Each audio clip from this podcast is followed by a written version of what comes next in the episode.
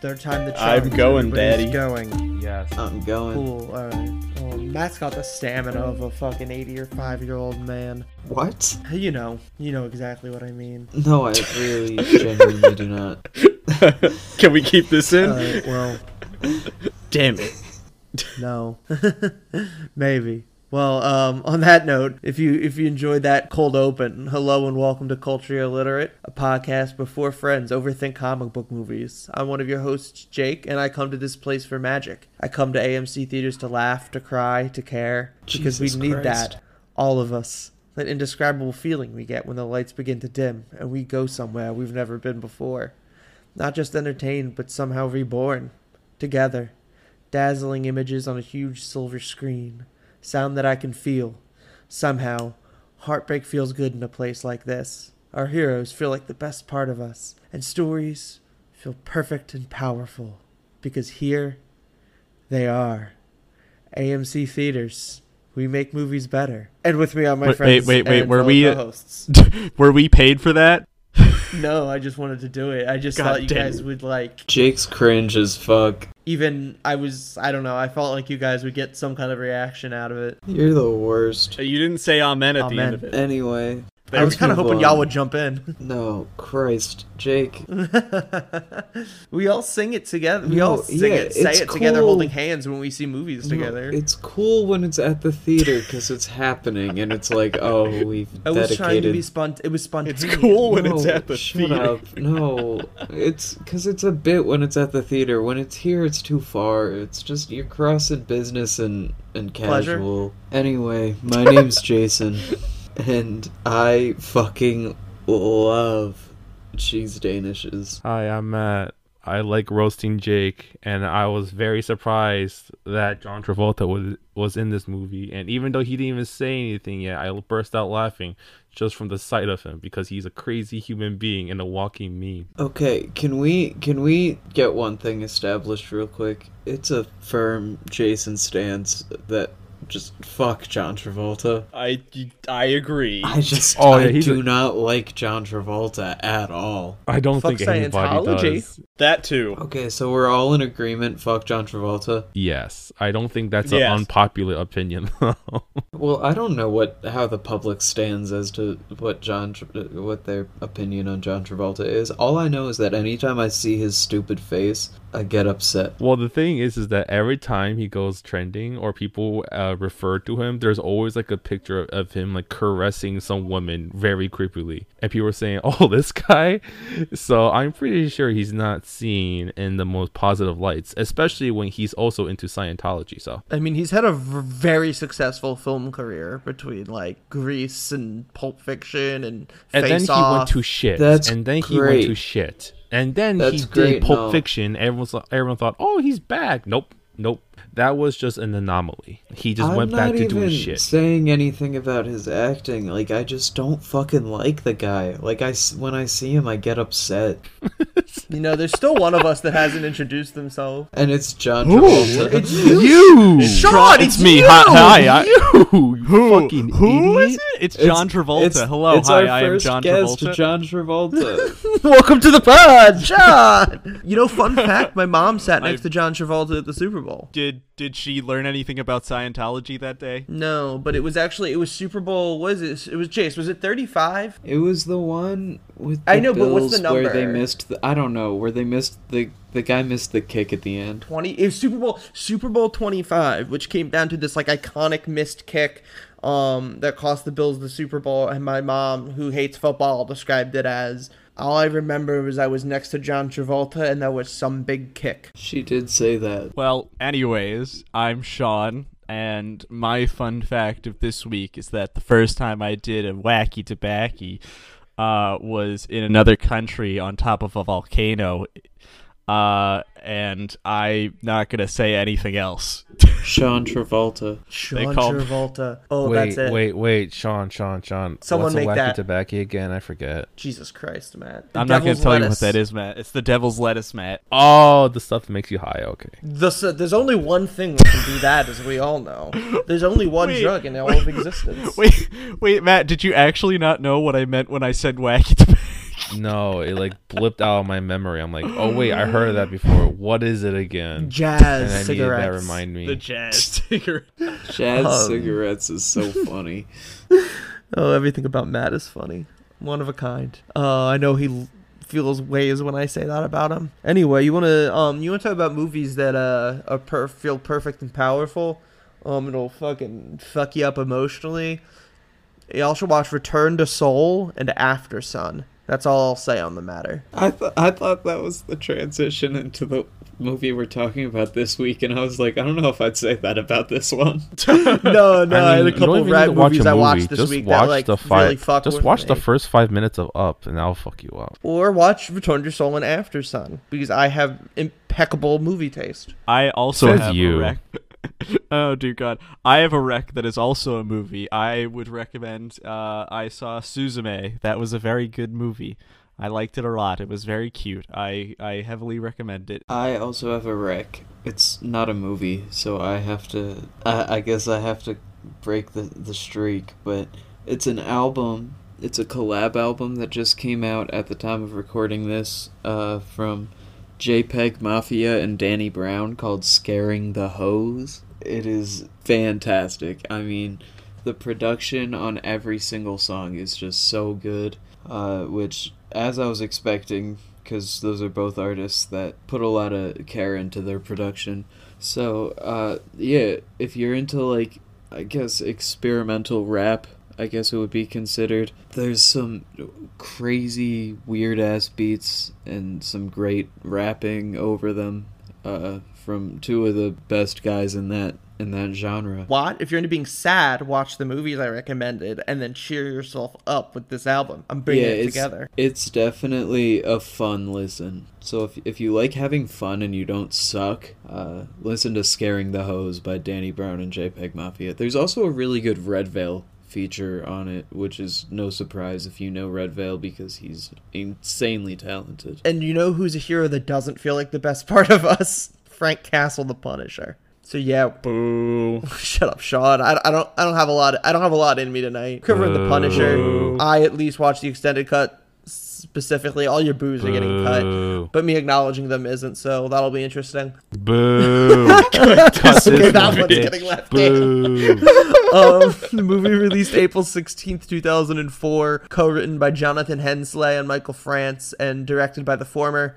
Movie was shot by Conrad W. Hall and stars Thomas Jane as Frank Castle slash The Punisher, everyone's favorite John Travolta as Howard Saint, Laura Harring as Livia Saint, Will Patton as Quentin Glass, Ben Foster as Spacker Dave, Russell Andrews as Jimmy Weeks, John Pinette as Bumpo, Eddie Jemison. Bumpo sounds like he's in the Insane Clown Posse. Eddie Jemison as Mickey Duca, and who I didn't realize was Rebecca Romijn as Joan, who was previously in the X Men movies as Mystique. Had any of y'all seen this one oh. before? No, No, the only experience I had with this movie is watching the Russian scene on YouTube once. I'm like, what the fuck is this? I never heard of a Punisher movie. I'm like, oh, The there is, Russian and I good. never watched it. Yeah, the Russian scene is actually. I have a very vague memory of like a Watch Mojo list that involved. That's such an embarrassing admission, but uh, a Watch Mojo list that involved this movie in some capacity, and I was like, oh, I've never heard of that. Aside from that, I had never thought of it. I've never really, I've never seen any. I haven't seen the show The Punisher either. I don't know much about the character. I, it's very foreign to me.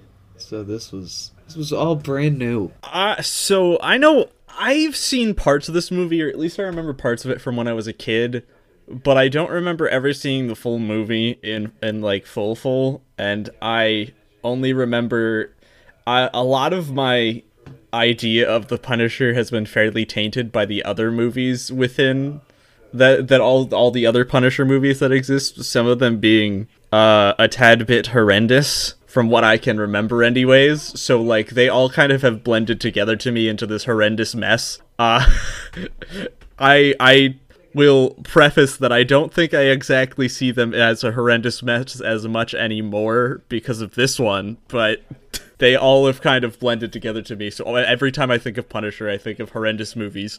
It's like Dolph Lundgren, Ray Stevenson, and Thomas Jane, like in a blender. Yeah. is how you view I Frank. do not like Dolph Lundgren. Well, we didn't have to cover his because it wasn't widely theatrically released, at least not in the U.S. Thank We avoided one. Didn't know you had such strong feelings about him. I just don't like his name, and I wouldn't have wanted to have a podcast where we had to talk about him. All right, well then let's move on from him. The movie starts off with an FBI bust um, of a smuggling operation in Tampa. Why this movie's set in Tampa, I have no clue. Seems like a weird decision. I I actually know I know why. I know the answer to this. Uh so they had a really big budget to begin with when they first started this movie. Um th- I don't know why this is the one thing I remember from when I was looking up the production of this movie, but I, it was this in the Russian scene. Um but they couldn't film in New York because it was too expensive. Which is where they wanted to do most of the shooting, and they had the money for it prior. But then, midway through, Lionsgate took the money and said, "No, you get half of that, essentially." Um, and so they couldn't record they couldn't they were trying to find cheaper place to record and florida just happened to be the place that they could do it That checks out. That's the only reason you'd ever film in Tampa, I think. That is mad, like, random. It really is. Like they're like, why don't we put set it in Tampa? I don't know.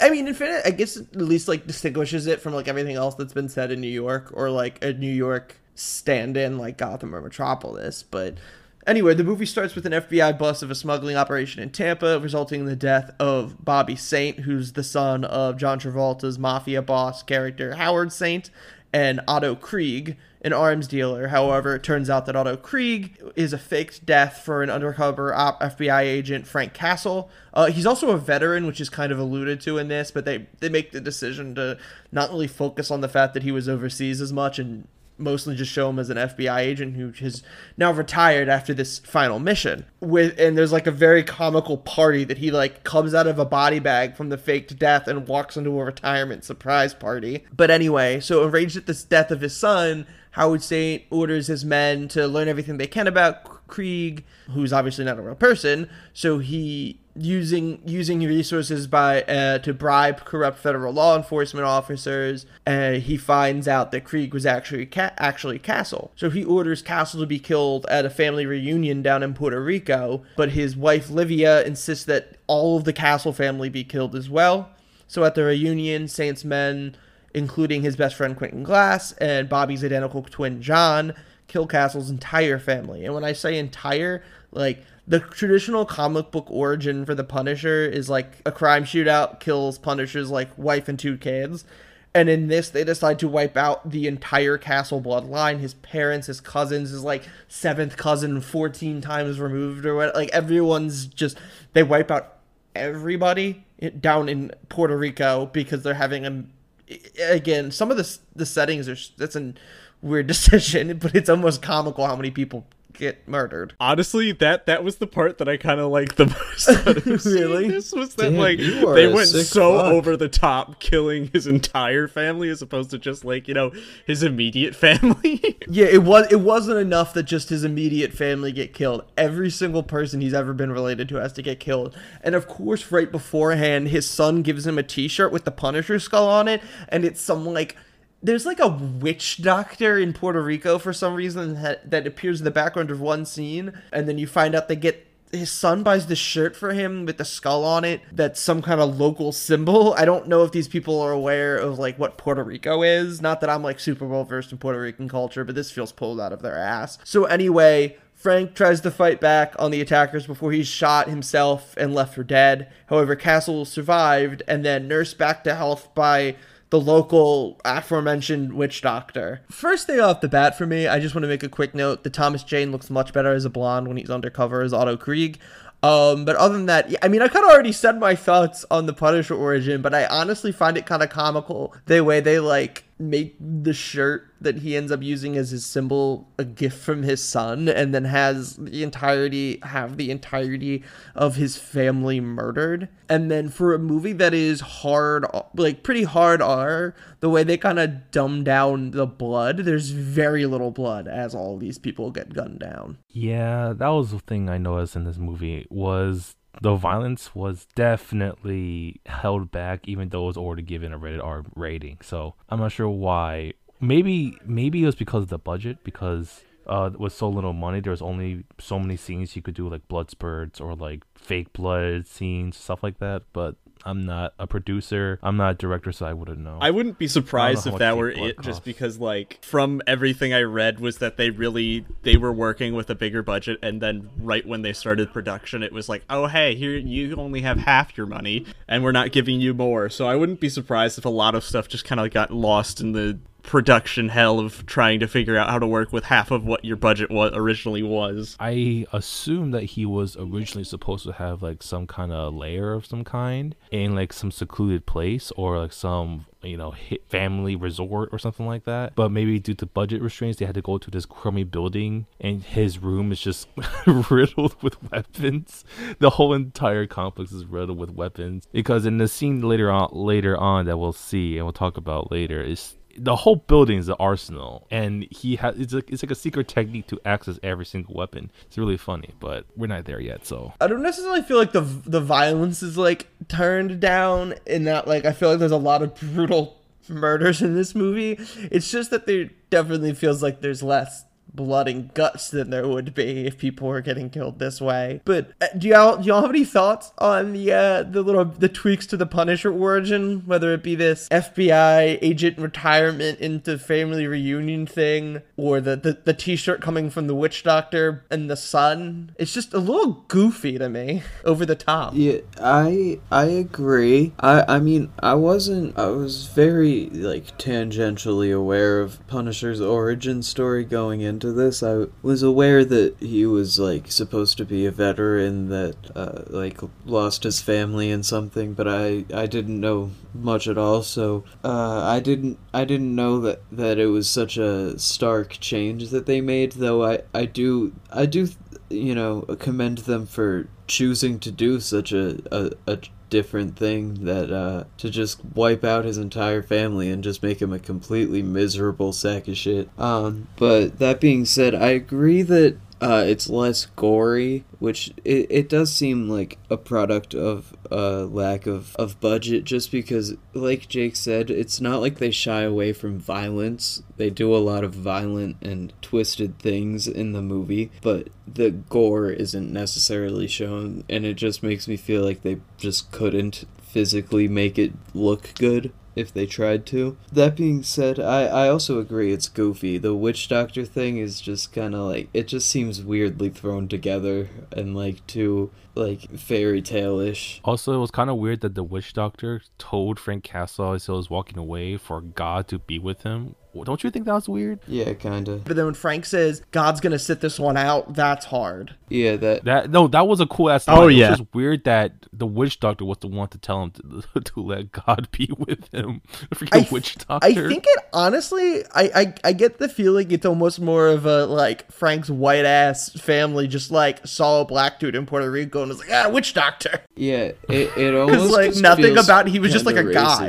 Yeah, he he That just is- kind of that probably the case. And they were like just saying shit about him from afar. I yeah, the thing is is weird because like when I was reading the Wikipedia article before watching the movie, I'm like, oh, a fisherman, and then in the movie they said witch doctor. I'm like, it's a fucking witch doctor. Why is that a witch doctor? He looks more like a fisherman. Uh, what do you what do you know? What was he? What was Wikipedia know? They don't fucking know shit. What does Stop ask- Wikipedia? Stop asking me for donations. Uh, Matt's cheap as hell. um, I am. But yeah, I I honestly, as much as I find it to be like such a goofy beginning to the movie, I honestly like it. Not in a way that's good, but in a way that's like, wow, this is so cheesy, and I just it it hits the right midpoint of being like just enjoyable enough but just cheesy enough that it's like it hits this like nice little sweet spot for me where I realized I didn't give my opinion because I was just too busy shitting on things. So I'll just say right now, I'll just I mostly reciprocate what Sean said. It's not horrible. It seems like they did the best what they were given with, and I didn't hate it. It wasn't. It was enjoyable. It wasn't as gory as it could have been. Like it could. It's not. It's no red wedding, but. Eh, gets the job done and it's still entertaining with the cheesiness Yeah, I, I don't dislike it. I just think there's certain parts that are a little over the top that I could do without. Overall, I think it, it was a fine start to the film. Progressing a little bit further, with the police and FBI unwilling to pursue the ki- killers due to Saint's uh, power, influence, money, Castle decides to move into an abandoned apartment occupied by three outcasts Joan, Bumpo, and Spacker Dave, and begins his mission to bring down the Saints. With the help of information provided by Mickey Duca, who's one of Saint's like more kind of weaselly henchmen, uh, who was also present at the earlier bust. bust. Castle learns that the Saints, um, he learns the Saints family's every move, and also discovers that Howard's best friend Quentin Glass is a closeted homosexual. He openly targets Saint's business and sabotages his partnership with uh, the Cubans. So I already know how you guys feel about John Travolta, but how in general. But how do you feel about John Travolta in this movie? I don't like it. he's way more serious than I wanted him to be. I wanted him to be like how he acted in that Alien movie. I forget what it's called, but it's one with the all the Dutch angles. If you know what I'm talking about. you mean I, I I forget what it was Why called is this but I the what you're sec? talking Why, ba- isn't Uh-huh. it like Battleship Earth or Yes, something? and that Yes, was that's what it written was. Battlefield by, yes, it Earth. is. Yes, it and is. that was based on a Battleship Earth, book written Earth. by L. Ron Hubbard, creator of and this is the Scientology. s- I don't like that this is the second time it's come up on this podcast now. I enjoy it. I wanted him to be just as over the top, it, but Matt. That's not unfortunately, you want to say. You didn't enjoy. You can't enjoy enjoyed that it because it was so awful and it brought people misery. Anyway, uh, as I was saying, oh wait, one second, sorry, I thought I heard someone walk by, but um, he was not Green as like creepy or silly as he he usually is. He was just kind of serious, and that really threw off my John Tra- Travolta vibe because he was just kind of taking his job seriously. I, I don't like that. I didn't like Oh, it. s- see, I kind of had the opposite feeling. I've actually seen this movie a few times, and I always just kind of like forget that John Travolta's the main villain. And there's something about that man's face that I think, like, maybe because of the era that I Makes grew up in, I just it's h- it, it's hard for me to take him seriously in a way that I feel like I shouldn't take Howard Saint seriously either. So like every time he pops up, I'm like, oh right, he's in this, and I just kind of fit think it hits the right wavelength. Like his face matches the vibes of the like overdone redux origin for the punisher. Like it just like to me his face is the sto- is like the facial equivalent to the story decision of let's gather all the castles in puerto rico and have them get murdered except frank who gets pulled out of the water by a maybe witch doctor. Like i don't even know how i can square that statement but those two things give off the same energy to me so it works. I kind of feel the same way.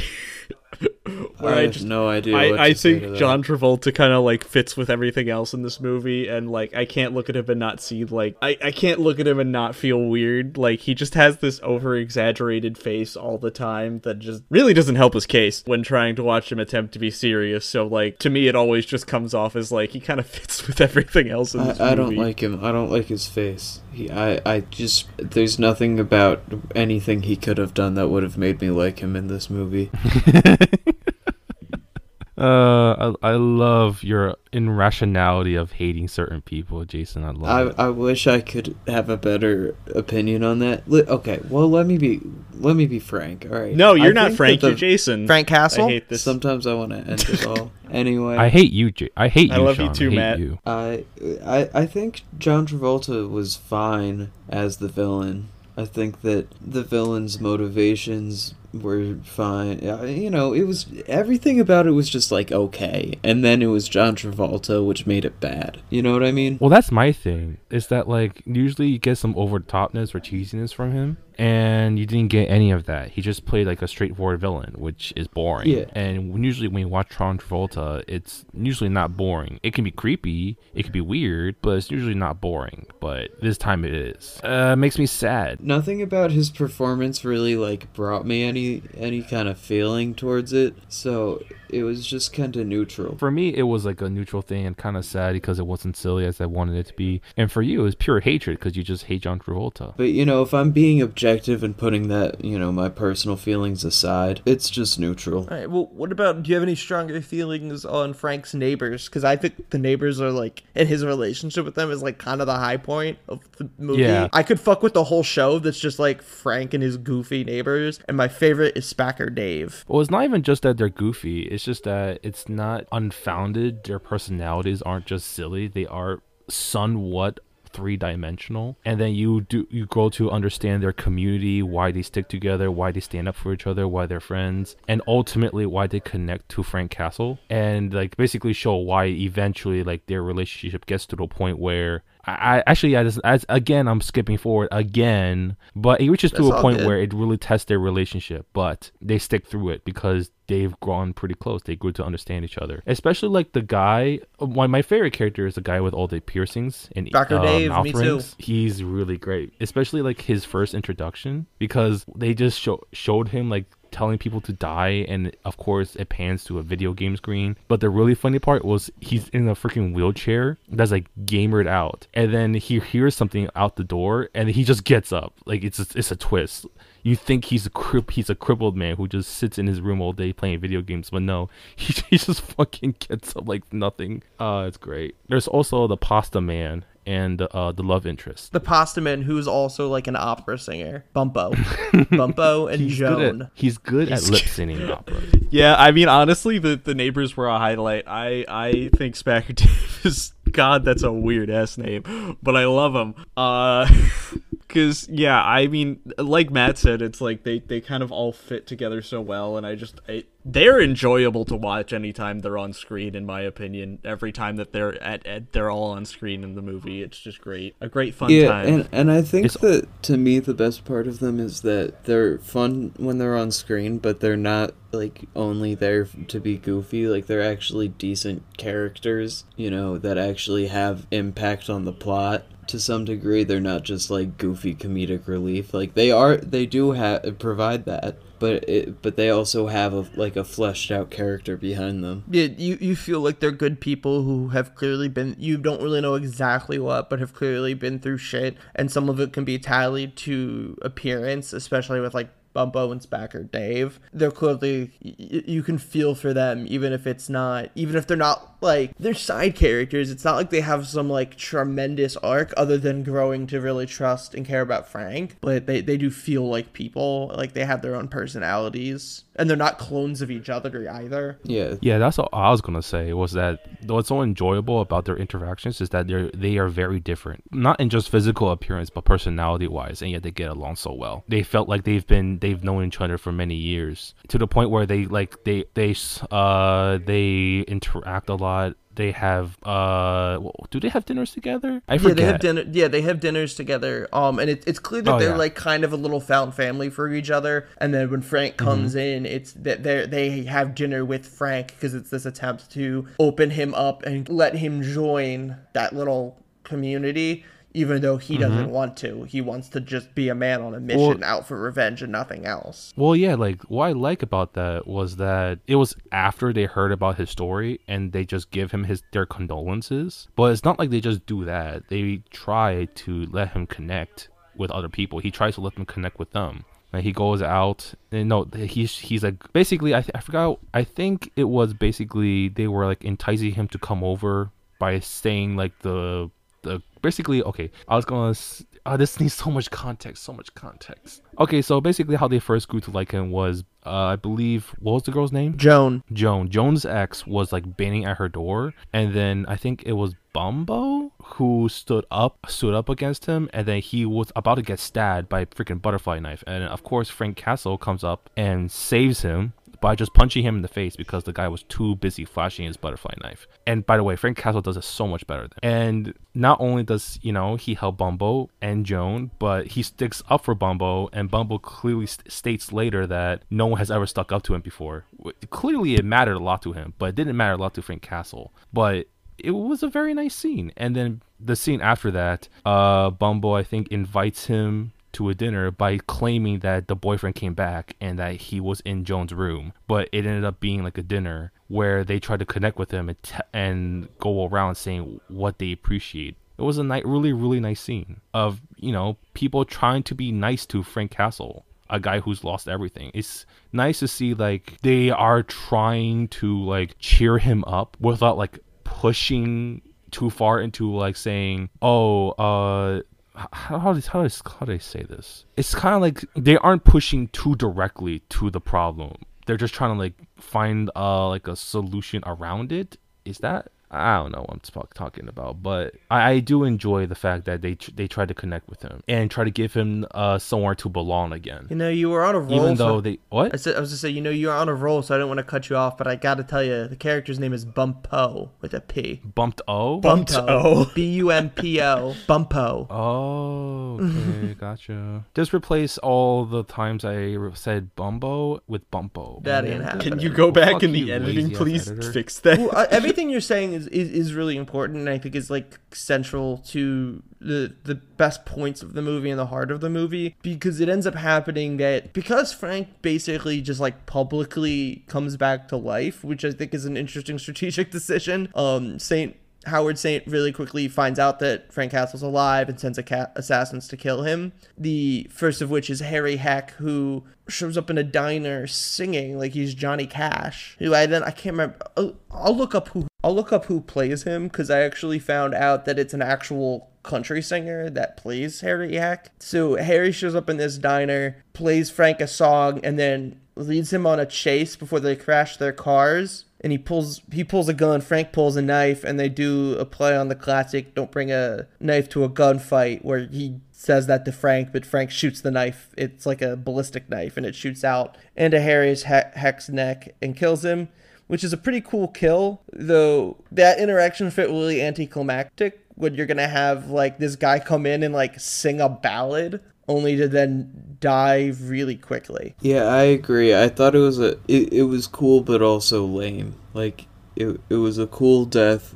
It it was a cool kill and it was a cool build up, but it, it was mismatched in the sense that the build up called for a more dramatic kill, you know what I mean? mark Well, Collie again- is harry heck sorry i just wanted to get that in Gotcha. Well, uh, well, it kind of goes to what we were talking about before, where they were cutting the budget by half, where like this seemingly side villain that was that would have some kind of uh, th- you know, some kind of threat that that will serve as some kind of threat to Frank Castle, just kind of shows up in his introduction scene in which he's singing a song, pretty menacing song, and says he'll be singing that in his uh singing that in his funeral just to just crash his car. And a short uh car scene later he just gets shot in the neck with a knife which again as i said before is pretty cool but it just seems like they just couldn't afford a longer fight or like a, a gunfight or with more explosions or with anything of the sort. It does feel pretty low budget but at least there are some good things about it that keep it entertaining. Like it's not like they didn't put no scratches on the cars. No the cars do, do get flipped they do get crushed. So that was nice at least. I actually like the creativity behind like having this as like the first assassin we kind of see, and I didn't know what was happening at all when the guy first walked in and played a song for for Frank, and I was like, "What the fuck is this?"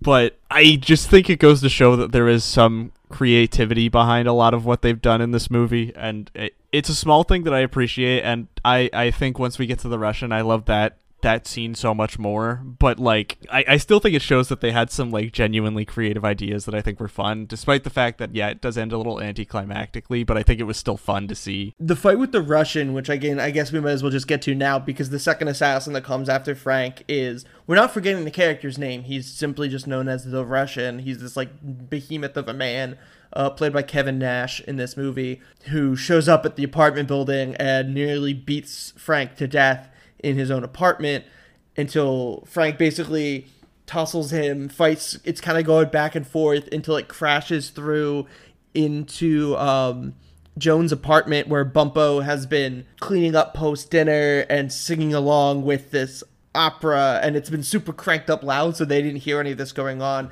Frank c- crashes through, grabs a pot of boiling water, and throws it in the Russian's face before knocking him downstairs and eventually killing him. And for me, this is the peak of the movie. It's a tremendous fight. It's so entertaining. Uh, the Russian Kevin Nash, he's really only in this scene, but he's he's great as the Russian, just so intimidating. Uh, it's just a super well choreographed and executed fight scene. Yeah, everything that Jake said, I agree with. It definitely, I think, is is one of the peak moments of the movie. It's it's fun, it's exciting. And another thing that I that I took note of in, in the back of my mind as I watched it is that what I like about it the the whole movie is that like Frank doesn't feel invincible like it doesn't feel like because he's the lead he's you know taking less of a beating than anyone else in this movie like especially in this fight scene but as well as in earlier parts. But particularly in this fight scene like he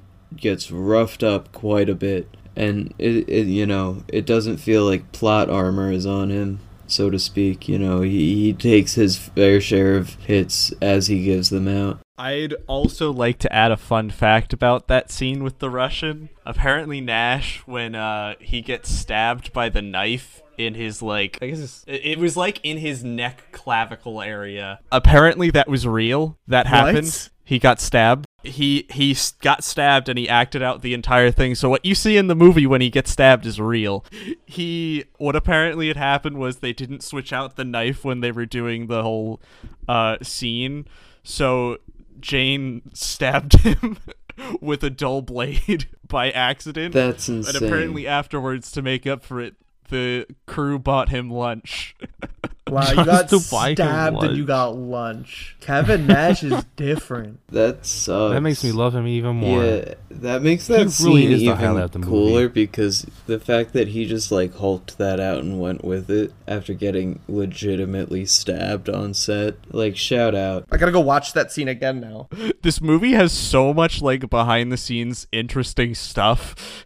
it's a really weird. But the the scene was was really good and I also like like it worked it used the props of like the area that they were in really well like they grabbed the butterfly knife. There was parts like of the apartment that were used. Obviously he used the you know pot of water to to uh you know to to hurt the russian and ultimately win the fight. So like you know it, it doesn't just feel like they're fighting and happen to be in the apartment building. Like the apartment is used to the the fight scene and i think that's to its credit. Yeah. Well, I I really like it because of all of like the this basically the way it was choreographed was really really nice because it was so scrappy because there was no way Frank was going to beat him in hand to hand combat. So he was just using anything he could get his hands on, and uh and the Russian just didn't give a shit of anything that he threw at him. Like uh he first he tried punching him, that didn't work. And then he tried using a crowbar, that didn't work. And then he took out a grenade from under the freaking sink and throws it out. And then the Russian, being the Chad that he is, just baseball bats it back to Frank, who has to take cover in a freaking bathtub just to just to not get obliterated by the blast. yeah and that and that's Oh, what i mean It's so many is, like- creative ways. Like it's so creative. like that it feels active in the space that they're in because you Mhm. know you have frank going to the weapons that he has stored and knowing where they are and the russian not having that advantage and then having to you know spin it around and and figure out you know like throw the grenade back at him you know and do his his thing with it you know what i mean Mm-hmm. And my favorite part was Frank just has weapons everywhere. And my favorite part was when after he was thrown through a wall, yes, he gets thrown through a wall by the Russian. He like crawls to a cabinet and just hits it with the side of his fist, and then out comes a gun. he tries to shoot the uh shoot the Russian. Oh, that's so great. It's just he he has weapons everywhere. You never know where he hit where he hides something, where he stashes something. what ends up happening to bring it kind of back to because I think this ties together well with the fight happening around the the neighbors and the the kind of bond that creates of Frank protecting them. They end up returning the favor because of the fact that Frank so publicly came back from the dead. They the Howard Saint knows exactly where to send people. So after the Russians defeated, he sends people to the apartment building and they hide Frank in this like secret elevator But as the men arrive to find Frank, they end up torturing Spacker Dave by like ripping his piercings out from his like eyebrows, ears, lips, um, with pliers. But no one actually ever gives up Frank, and they they do leave one person behind, which Frank then very promptly kills with a, like a paper cutter after they leave. So following this, Frank's plan really gets enacted. He, with Mickey's help, poses as an anonymous blackmailer, arranging for Howard's best friend Quentin Glass to be at certain places at the same time as his wife Livia's car, uh, Howard's wife Livia's car, and ultimately plants ear- her earrings in Glass's bed to make Howard think that his wife's been having an affair with his best friend. But when he finds the earrings, he confronts Glass, who tries to tell him that he was gay, that he's actually gay, but Howard doesn't listen and stabs him to death. And then when confronting Livia, she does the same thing, and he doesn't believe her and ends up throwing her off of an overpass onto a railroad track where she gets run over by a train. So I like Frank's plan a lot because it feels fittingly petty and merciless to not just go after for revenge, to not just go after Howard, but to ruin his life beforehand by making him kill the woman he loves and his best friend. I do think it's a little bit dumb and kind of out of character for Frank to publicly return, in that it would have been a lot easier to enact his plan while being publicly dead so Howard could not find him. And it also just feels like jumping forward, you eventually find out that Frank's initial plan is to get his revenge and then kill himself. So it just feels weird that he like even bothered to show up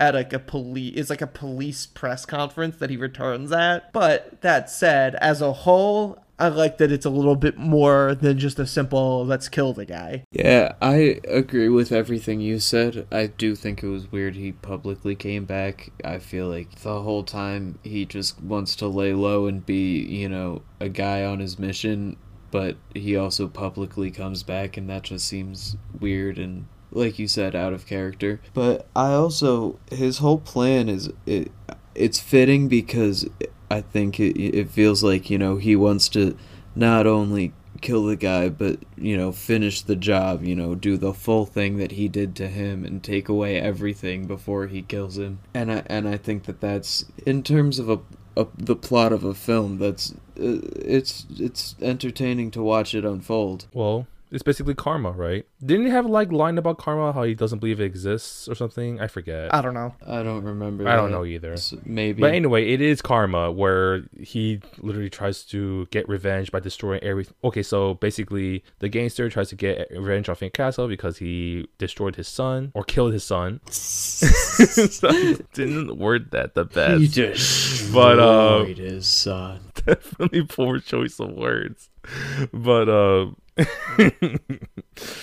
but uh it's it's fitting that he that the gangster destroys his entire family and everything that he loves and then frank in turn does the exact same thing to him in more poetic fashion that is and it's much much more entertaining that way And I felt like it was fitting to the narcissism of of Howard. You know what I mean? Like I, I felt like he went with a plan that would, you know, he hit him where he knew he would be sensitive and where it would work and where you, you know what I mean? I don't know if that, if that makes sense. It definitely does. Okay, good. After that, um, the movie kind of hits its climax with Castle assaulting Howard's uh, nightclub and killing every member of his mob, in which I'll just say is a really, really strong action scene with a lot of fun, you know, not super creative, but enjoyable kills, uh, including killing Howard's remaining son, John.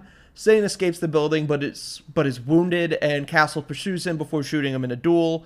As Howard lies dying, Castle reveals his schemes and that Saint killed his wife and best friend for no reason. He then ties Howard to a car and sends it dragging him throughout the club's parking lot, which is rigged with explosives. Saint perishes in the ensuing explosion of flaming cars that that form a flaming Punisher skull, the logo that he has now adopted based on the shirt that his dead son purchased for him at that tragic family reunion in Puerto Rico. That tidbit's a little weird to me, but I fucking love the theatricality of leaving behind the flaming Punisher skull, and it just feels like an extra layer to the revenge.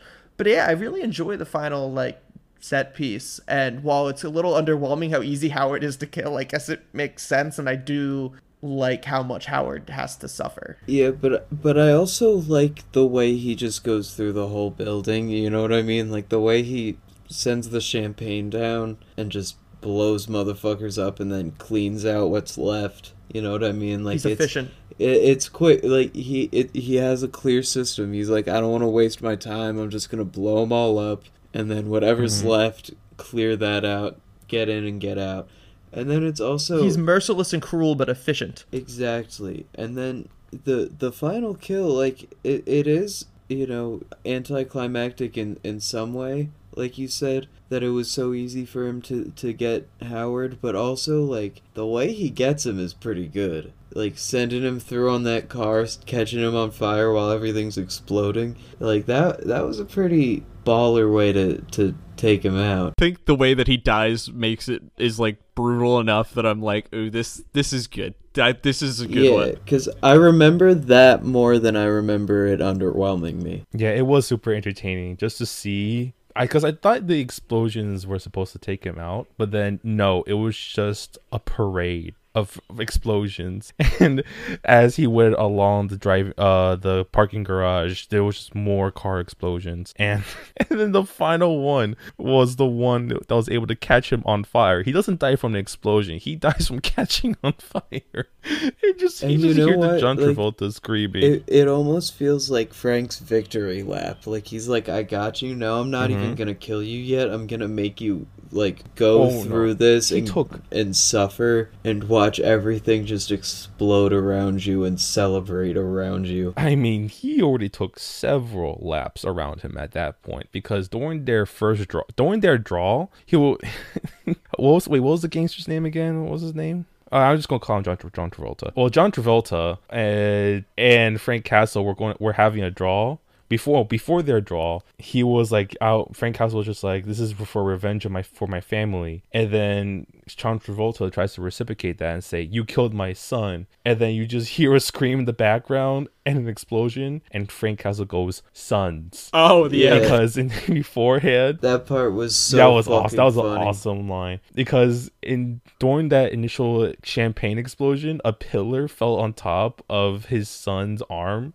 And then Frank Castle just went up to him, just like, "You look pretty strong." And so he gives him a freaking bomb with the detonator and ties it to a wire on the ceiling, and so he can't lower his arm, otherwise he'll blow the fuck up, which eventually happens in very, very fitting fashion. And then we got that badass line from Frank Castle later on. So this this is a very fitting finale. It wasn't like as showboaty as originally thought because as we have stated, like a lot of the fights before, with the exception of the Russian fight, felt pretty reserved. But it was very fitting. It was not like oh over the top. It was a satisfying finale, and I liked it. I agree. You know, we also you talk about like the great lines, and I think they're delivered well from Thomas Jane. So I just kind of want to give him him some flowers in that like obviously we were we were kind of mixed on John Travolta's performance in this movie, and we all praised Kevin Nash. But as a whole, I think I think a lot of people just kind of do their job here. And that sounds like it could be an insult, but I mean it in a complimentary way of like all of the actors that play the neighbors and then Thomas Jane as Frank. They they show up, they put in good work, and it's it's nothing like exceptional or revolutionary, but I just I don't none of them feel No, I I out of place or phoning it in. It's just it's just solid performances and Thomas Jane I feel like definitely likes playing Frank. I, I agree. Mhm. They like everyone fits their role well, and Thomas Jane like he first of all like I know he does a lot of voice acting. I think, and like you can tell because his like his voice fits Punisher like so well. Like it's such a good like gritty comic book you know anti-hero kind of voice that he has going on and, and so yeah I, I think props to him i think he did a swell job hmm Well, it wasn't that much of a surprise to me that Thomas Jane was pretty good. Actually, a lot of actors were pretty good. Well, like of course we talked about before, like Jake said, uh, they were kind of split on John Travolta, but his perf- John, even John Travolta's performance wasn't awful. It was okay, and the the, the range of like uh portrayals in this movie range from okay to pretty good. And Thomas Jane's Punisher is definitely up there. And yeah, like he's a pretty good actor. Like I really liked him in. I think he was in The Mist, right? He was the main Yep. character in The Mist. Yes. Yes, he was. I really liked him in that movie. He was really great there. And actually, that's going to be my recommendation. If for those who haven't seen The Mist, you should go watch it. But please watch the black and white version because that's how the uh, director envisioned it to be shown in theaters. So please watch it in black and white. Plus, it is better in black and white because uh, if you watch like the CGI effects in that movie, it's kind of obvious that it wasn't supposed to be in full color. But that's it. Back to the Punisher. if there's any Punisher that I remember more than anything anybody else, it's Jon Bernthal. So like to go backwards to see Thomas Jane as the Punisher, I actually see why a lot of people I know there are some people who prefer him over Jon Bernthal, but I could see why people really like him as like the Punisher cuz he's not bad. And like you guys have said, nobody's really that like I, there's nobody I can really pinpoint as like being bad in this movie. Everybody does a fine job. If anything, there are a couple good good eggs who stand out in this too, and I just think all of them, all of the every actor in this actually does a pretty good job. I tend to agree. Also, sh- real quick, shout out Jon Bernthal. He's tremendous. He's tremendous. He seems like a good guy, um, from what I can tell. Yes. And he is terrific as Punisher. In, in terms of just, I haven't seen him as Punisher, but just as an actor, seems great. Seems like a great dude and terrific actor. Uh, Small Engine Repair. He's excellent. in Small Engine Incredible, incredible film. Also, I know this is this is kind of a, a little bit of a side, but also an added thing. Um, I do know that at the very least, from the uh, uh, the little short that came out of this movie, not officially, anyways, that also had Thomas Jane as the Punisher, which was, I believe, called Dirty Laundry or something along Uh, those Yes, lines. I was just about to say that. I just found out about that like while we were recording. Yeah, I found out about that too when I watched it. Apparently, Jon Bernthal based a lot of how he did the Punisher on that short, which is also interesting. So, like, hats off to Thomas Jane, I guess, for starting uh, to for giving us a good a good role model. Yeah, I actually I I plan to watch it as soon as we're done recording because it's like ten minutes. I'm interested in it. Um, because I actually there's there's an animated short that came with the extended cut Blu-ray of this that I I couldn't find a good way to watch it online just somebody recording their TV but I actually watched it before the movie it's like a couple minutes and it's basically animated um storyboards of what happened between Frank and his friend overseas before his friend would then betray him in this movie and sell him out to Howard Saint, sell his family out. So I had watched that, and it, it's kind of neat. It adds a little bit of fun context to to Frank that you don't really see in the movie of his military career and what happened to him there, and some things that were alluded to in conversations between those two characters. But yeah, I'm I definitely want to check out this kind of follow up short they released. Yeah, I, I I started to watch it, but I didn't finish it because I saw I, I saw it on IMDb and I and I was I was interested in it, but I didn't finish it because I just didn't. Well, I didn't even know it existed, so I'm going to watch it after sometime after this podcast. I'd recommend it. I saw it at the very least. From what I understand, it's not like an actual. What is it? It's from something called the Bootleg Universe. I Adi Shankar. That's that's what it was. It's from a lot of. I, I remember he used to do a lot of uh, YouTube stuff back in the day, where he did like the um. There was a Power Rangers short that he made that was uh, very adult oriented.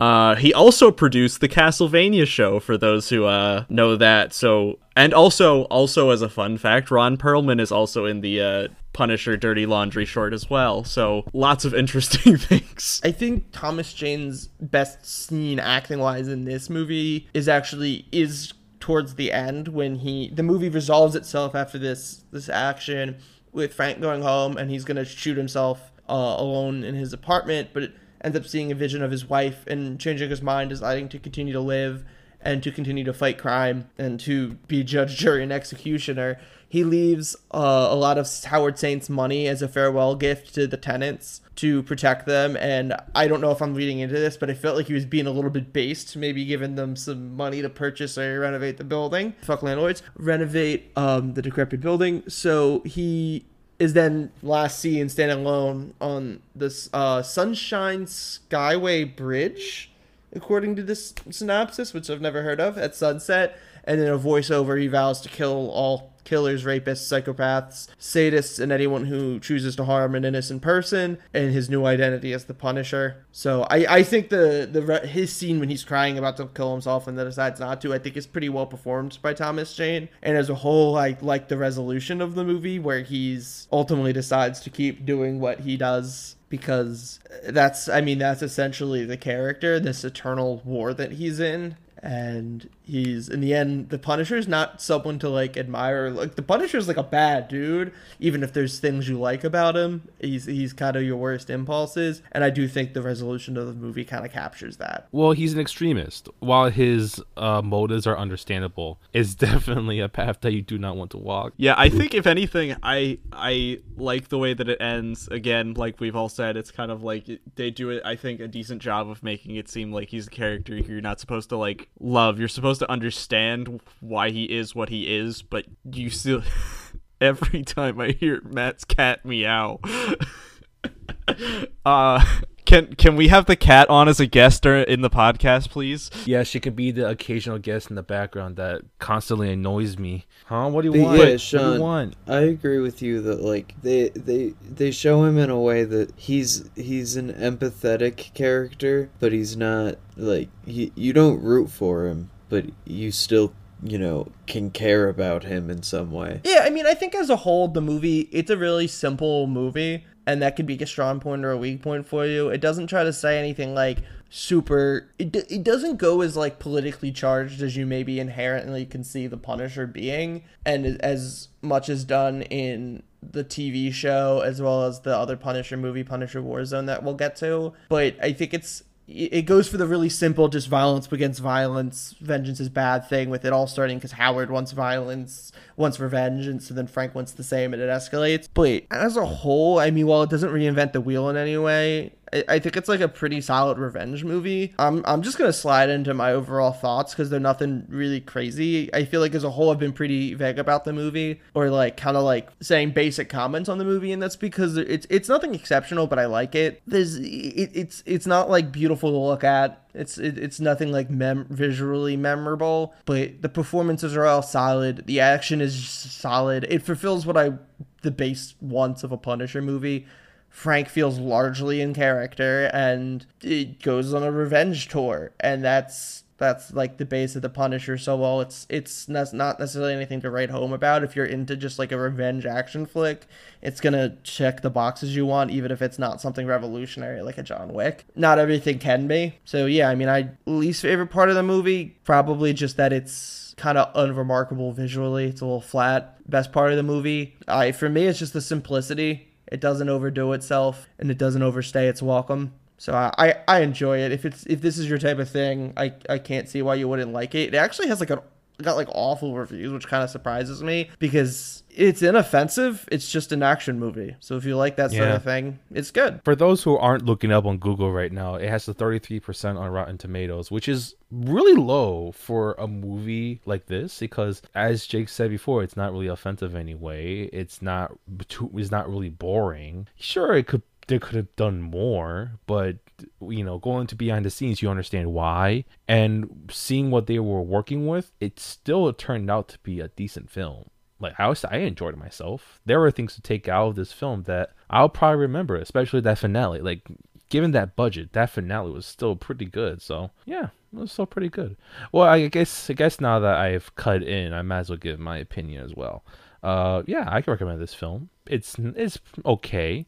It's not gonna blow you away or anything, but there are a few good scenes and good lines here and there, and there are no bad performances. And if anything, just watch it for the Russian scene, which is my favorite scene. As for what I dislike, um, it's kind of hard because this movie is very simplistic, and so everything kind of melded together decently because they didn't strafe too far from the plot. Uh, I, I guess like the the the thing I disliked the most was the first assassin because he was kind of underwhelming for a lot of build up and a lot of character. But again, like it's not like I can fault anyone for that. Seeing the budget for this film, and then they did make it up with the second assassin. So yeah, those are my thoughts. Yeah, I mean, I like this movie. I think the the best part is is definitely the the action particularly with the russian. But even aside from that there's a few creative things. Like i think them you know having the the scene with uh what's his name dave tearing his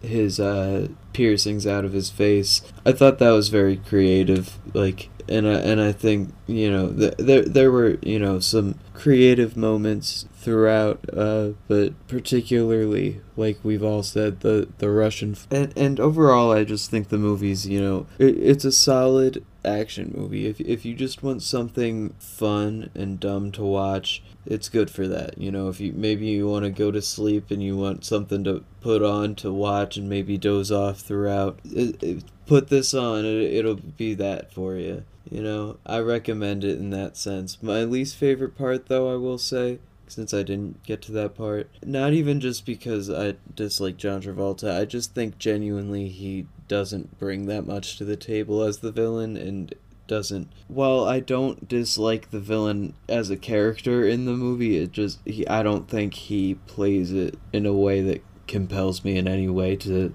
to be entertained. He's the only actor I feel I can say that about in this movie. I think everyone else did fine. I think it's in the end like this movie is I'm I went into this expecting it to be the worst thing I had ever seen and it was not.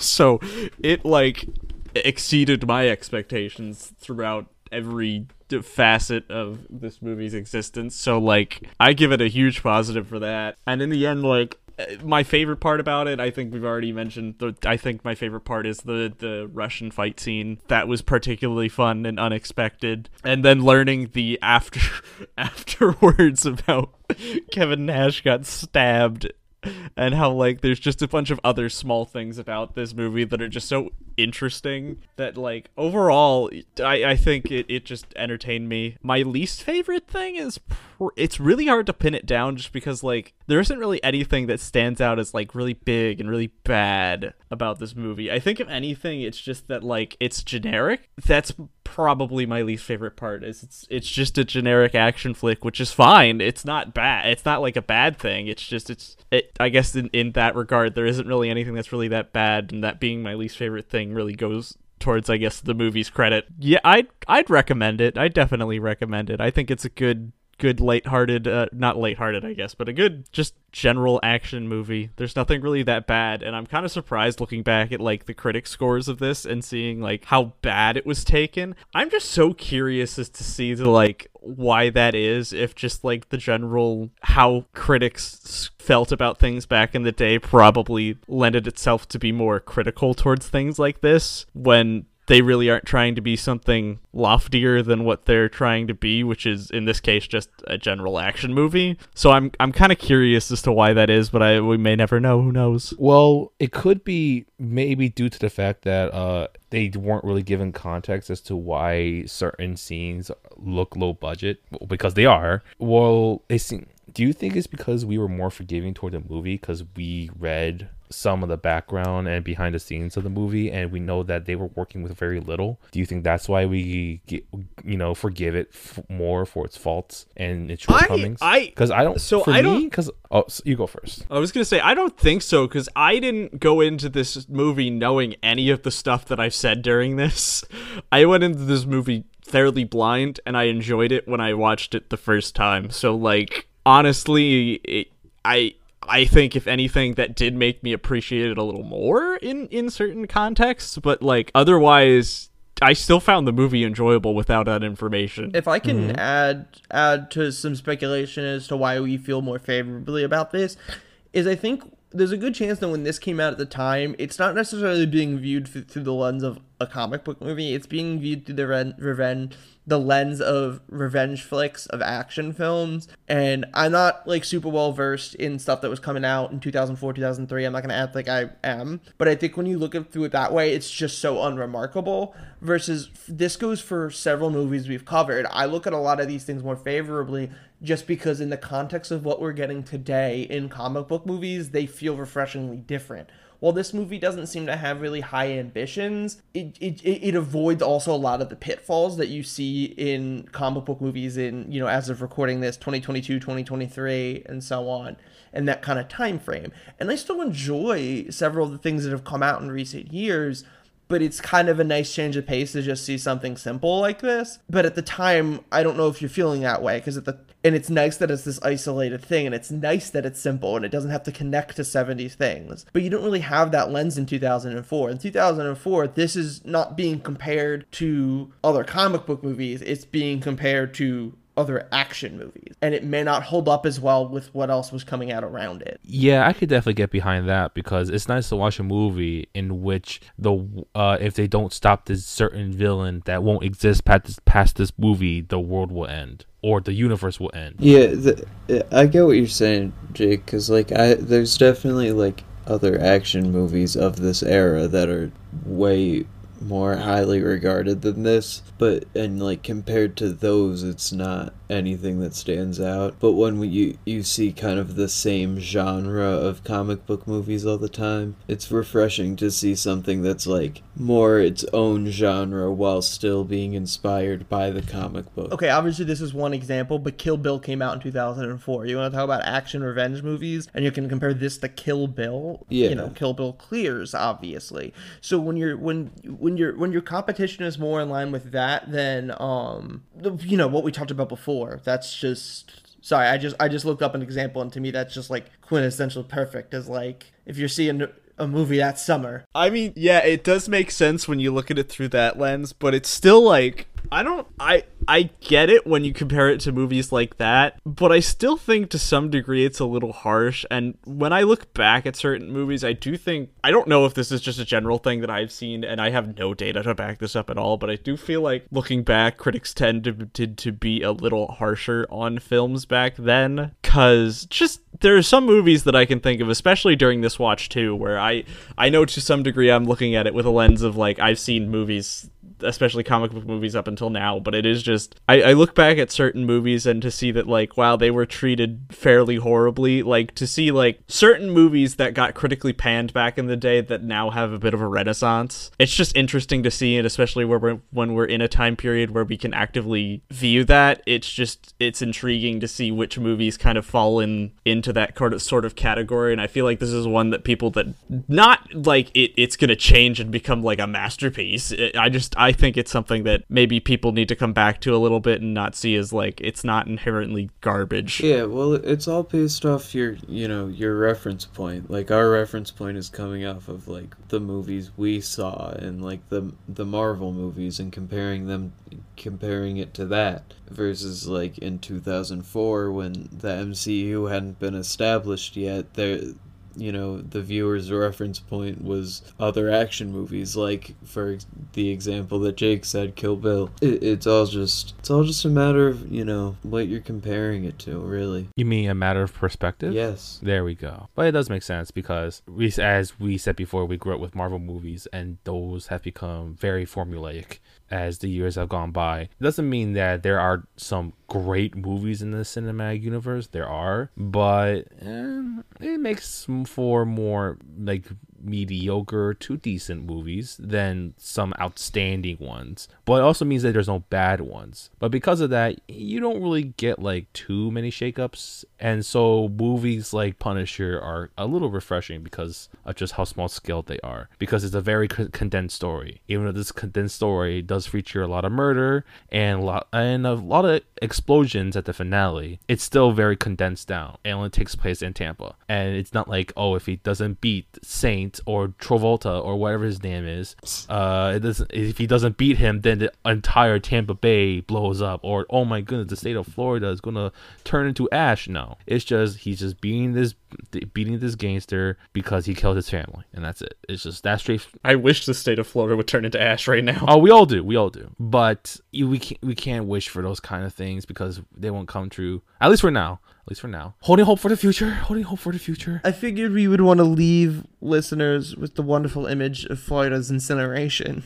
and say the you know our, thank yous, the the traditional Alo VFX for the artwork, the follow me on Letterboxd, Jake Walter ninety eight, Jason shit. I made the intro outro music for this podcast. I make music. The Upsides is my SoundCloud. The Upsides PA is uh, the Instagram. The underscore Upsides PA is my Twitter. You can follow me all, all there to see see what I got going on. There'll be things on there coming. Please follow Culture Illiterate on Spotify and or Apple Podcasts. Please subscribe to us on YouTube, Culture Illiterate Podcast. Reach out to us G- on email. It's cultureilliteratepod at gmail.com. You can give us any questions or comments. You can also reach out to us on Twitter and Instagram.